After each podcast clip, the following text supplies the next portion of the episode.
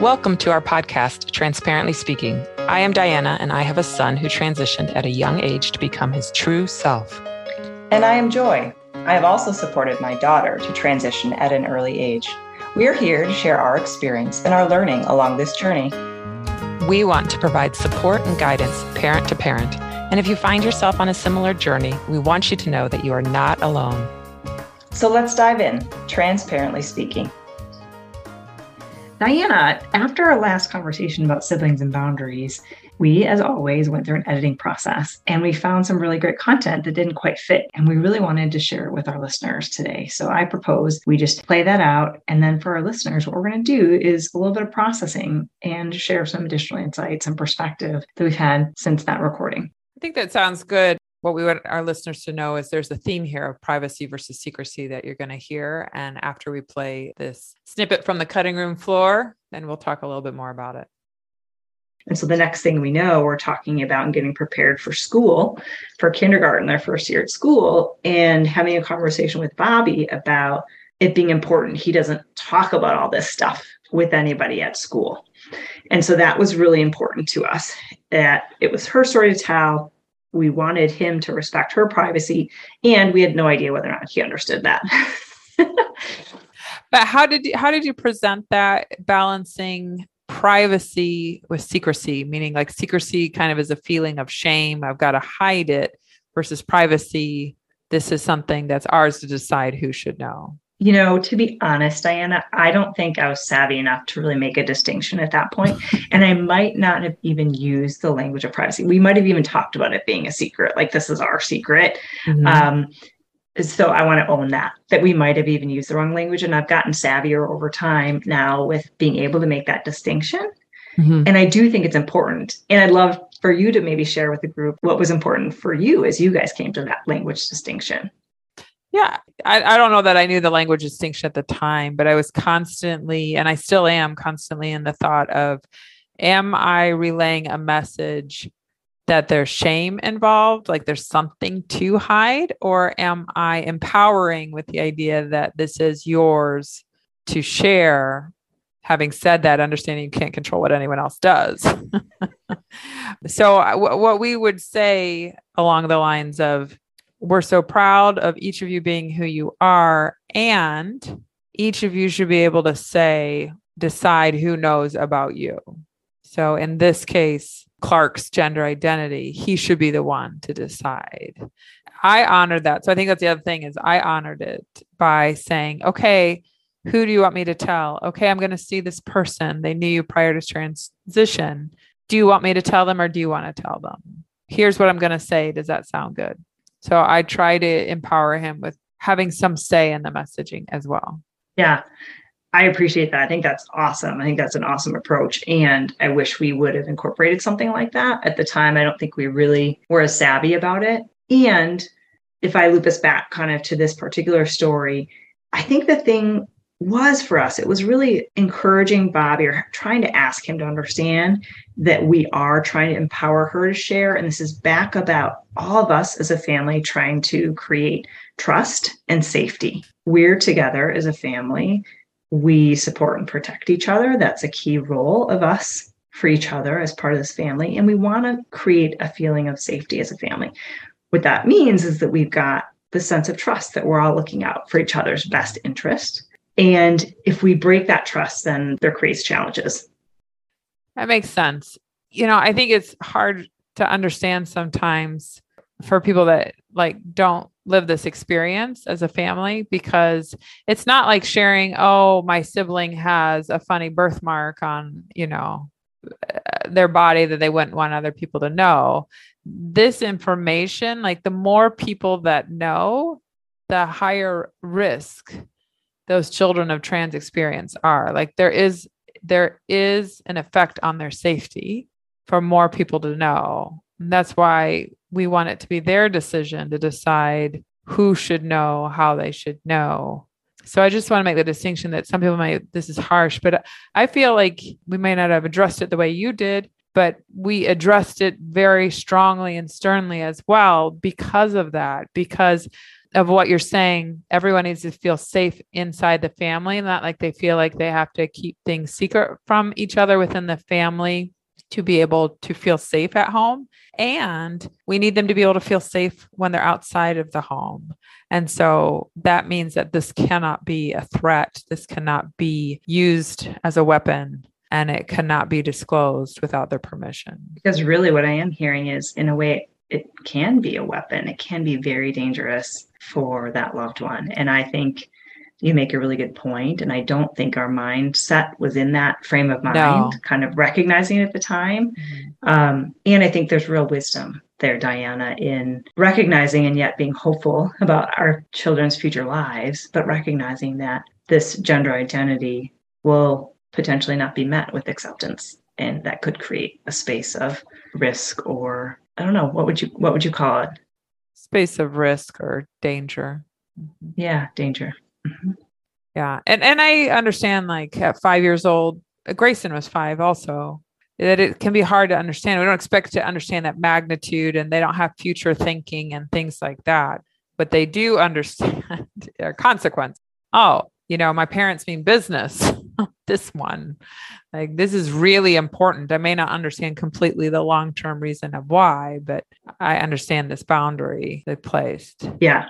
I think that's what's key is creating, at least for us in this in this family scenario, that's what it was about, is us ensuring this boundary was clear and expectations for how we show up for Samantha as our newly espoused sister with new language, new pronouns, and how we want to talk about it and who gets to know or who gets to have any insight to this change and shift we've gone through.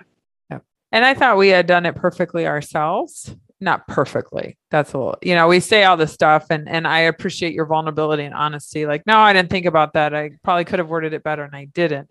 A lot of the beginning of the journey, at least for me, felt like survival. We're not using I wasn't using my best brain. I was just trying to survive. But I thought that the message was really clear. Grayson didn't seem to ever, you know, use it as a tool. They got into fights. I never heard it used.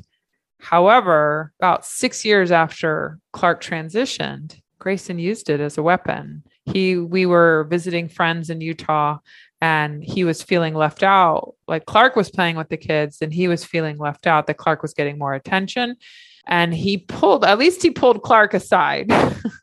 but he did say to Clark, if you don't let me do this, I'm going to tell them you're transgender. And Clark was so upset. We knew there was an argument going on, and we went to see what was going on. And Clark told us, we just said, okay, Grayson can't play right now. We wanted to separate him from the rest of the kids. And then we had a talk with him about, we've mentioned this, that can never, ever be used as a weapon but to kind of bring it home at the time Grayson was seeing a therapist. And I said, just like it has to be safe for you to see a therapist, and Clark and nobody else can talk to other people about the fact that you see a therapist and why, unless you want to disclose that information. So in that case, I think it helped to give a parallel. But we have no control over our kids. We can say things, we can do things. At the end of the day, they make their own decisions and choices. If I knew how to control them, I would have little Diana robots walking around, but I don't. So I think we have to accept the fact that they're going to do what they're going to do. The best we can do is set our boundaries and just remind them of why and make it as relatable as possible. Yeah. And help help them just understand how important it really is, even if they don't understand the reason why at that point in time. Exactly. So, Joy, you know, in that clip at the beginning, I mentioned this idea of privacy versus secrecy, and I didn't explain where I learned that concept, which I think I just learned a couple years ago. Full disclosure, that's why it wasn't in my language, you know, eight years ago or so. But it came about because Clark was almost getting paralyzed socially to do anything because of his fear of anything coming out, like, you know, wanting to switch schools, being afraid to be too social, you know, things like that, where he was just afraid of somebody finding out his gender identity. You know, it led to like even like can't talk about anything and so forth. So anyway, we were talking to a therapist about it and the therapist was like, "Let me point something out." And and he's the one that was like, "There's privacy and there's secrecy." And privacy is when you have information that you don't want other people to, to know and you just would like to control that not control the flow, but You just know that this is not something you want to share, but it's yours to share. He said, where secrecy is a feeling, it creates an anxiety. It's not just the control of flow, it's that I can't let anybody know. Where privacy is not like I can't let anyone know. I'm just going to decide who knows. Where secrecy is like I can't let anyone know creates this anxiety to keep it hidden. And that's where it all began. That was helpful, I'm assuming, by having the therapist share it because then you were all making more of a choice. The main reason was to help guide us that we had to move from secrecy to privacy. How does Clark not feel like the world's going to fall apart if anybody knows, but treats the information as his to decide, knowing that in life we can't always control those things. So it was trying to move him away from that anxiety and just be like, yeah, people may know, like, what's wrong with people knowing? I like that because that also sort of explains the concept we'd also talked about of sort of shame that there's something to hide. And by recognizing that there's absolutely nothing shameful about, you know, being transgender having this experience. Right. And I think like hearing this and understanding that quickly made me think of Dinah. Like, oh my goodness, how do I prevent Dinah from going to secrecy like Clark did? Because I would say that secrecy was not there until we moved and he became non disclosed by his choice. And I feel like it built from there. Like it wasn't as strong at the beginning. And I'll never be able to know exactly why or how it came to be, but there's a part of me that was like, okay, what can I do differently? And so with Clark, I used to when he was younger. Um, at the time, it was so novel that we would hear things from different media places saying, We're looking for parents, we're looking for families. And when we would consider as a family, do we want to be public about anything? Clark's answer was always like, Will I be famous? Can I meet Harrison Ford? You know, like those were those questions were like not good reasoning to go you know be public and we'd always make the comment we're thinking about the long term like you may be open now but when you're older you may not want to be or you may want to be I, we don't know but we want that option to be there for you and that's the way we used to say it but now i'm like oh gosh should i never have even entered the concept you know or introduced the concept of maybe there's a time you wouldn't want anyone to know. So I don't use that language with Dinah at all. Interesting. That that makes me just really curious how if at all does this conversation come up with Dinah about Dinah being transgender? It really doesn't.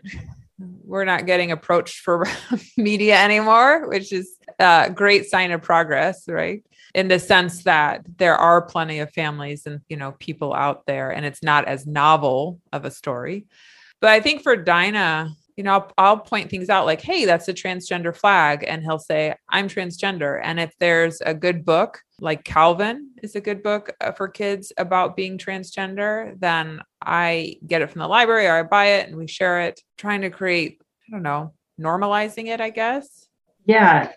Then I guess I want to offer that as I heard you sort of describe this, I am curious too about myself. If I created this sense of fear or desire for kind of secrecy with Samantha right. out of the fear that we talk about in that clip about danger. The concept of, you know, as we mentioned, the more who know, the bigger risk to safety. And I guess I'm wondering, and it's hindsight now, but how much of sort of this perspective did we create of the desire to be undisclosed or that it's better if people don't know? And in that recording clip, we talk about too how we didn't want this information to be a threat or a weapon. And Grayson's story that you share of him truly using it as a weapon. Right. And I want to point out the only reason it was such a strong weapon is because of secrecy because of that anxiety of anyone knowing, it was a strong weapon. Just like, I mean, right? That's bribery. You have some information that someone doesn't want other people to know. If it was a privacy issue, it wouldn't have been as strong of a weapon. May not have liked it, but he wouldn't have been afraid for it to be disclosed. Yeah, interesting as parents we question so many of the steps and i think that's also what comes here like did i create this? What is my role in clark being secret? You know because along the way when i've been in support groups with parents typically online right? Easier to share your opinion when you're not looking at somebody And I have mentioned that Clark is non disclosed. I've often gotten comments that I'm creating shame for him, that I'm making him seem like it's not something to be proud of when I, it was never my choice for him to be non disclosed. I think life would be so much easier if he were disclosed. I don't have to watch what I say, wonder if people would still like us if they did know, like who's truly our friends, those things. But it, you know, it sinks in. And on the other hand, what I shared, like what I used to say, did that create it? And so I think that's some of the guilt I carry, although I'll never know the true answer. That resonates with me, Diana. I feel similarly and wondering. And at times, I'll be honest to admit that I sort of wish too that we didn't have to navigate this space of being undisclosed. Oh, how great would it be if we could use our real names on this podcast? you know, right.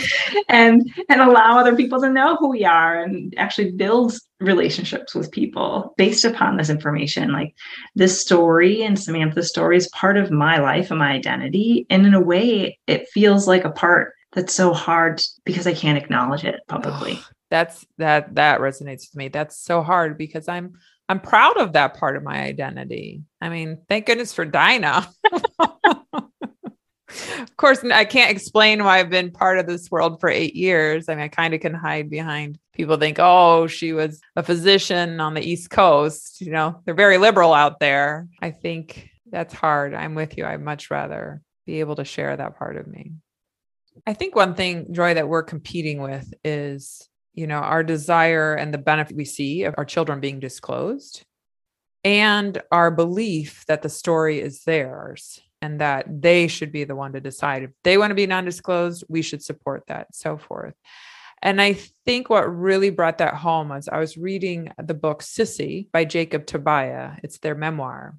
And in there they mentioned the metaphor of coming out of the closet and that they don't like the metaphor of coming out of the closet because coming out of the closet puts the responsibility on the person to open the door and come out of the closet, where they think the metaphor of a snail in its shell is better. That when the environment isn't safe, the snail goes in its shell. We don't expect the, sh- the snail to come out of its shell on its own we know that the environment must be safe for the snail to come out of its shell. Mm-hmm. And so I think about that. I think Clark and Dinah know when it's safe to come out of their shell. And that at the end of the day, that's what's most important to me and to respect. That's beautiful for all those out there who may also have children who prefer to be undisclosed, this may or may not resonate with you. Um, we'd be curious to hear what your stories are, your insights. As always, welcome you to send us an email, send us a note, let us know what this experience is. And maybe I'll plant a seed here, Diana. We're talking about perhaps later in 2022 or maybe in 2023 of inviting people onto the show and doing some interviews with people, sharing other stories, we totally recognize that our story and our experience doesn't reflect everyone else's. And we would love to support you in helping get your story out there to, again, better serve all of our listeners. That's a wrap on this episode of Transparently Speaking. Thanks for joining us today. Join us again on the 1st and 15th of every month for our next podcast. Thank you to Philtyr for our awesome music. That's P H I L T Y R. Check them out at Apple Music, YouTube Music, Spotify, or anywhere you download music. As a reminder, we welcome your feedback and questions. Email us anytime at transparentlyspeakingpodcast at gmail.com. If you're taking something away from our podcast, we'd appreciate if you'd take a moment to provide us a review. The more listeners and reviews, the more people we can reach and support. Thanks in advance. Cheers from Joy and Diana.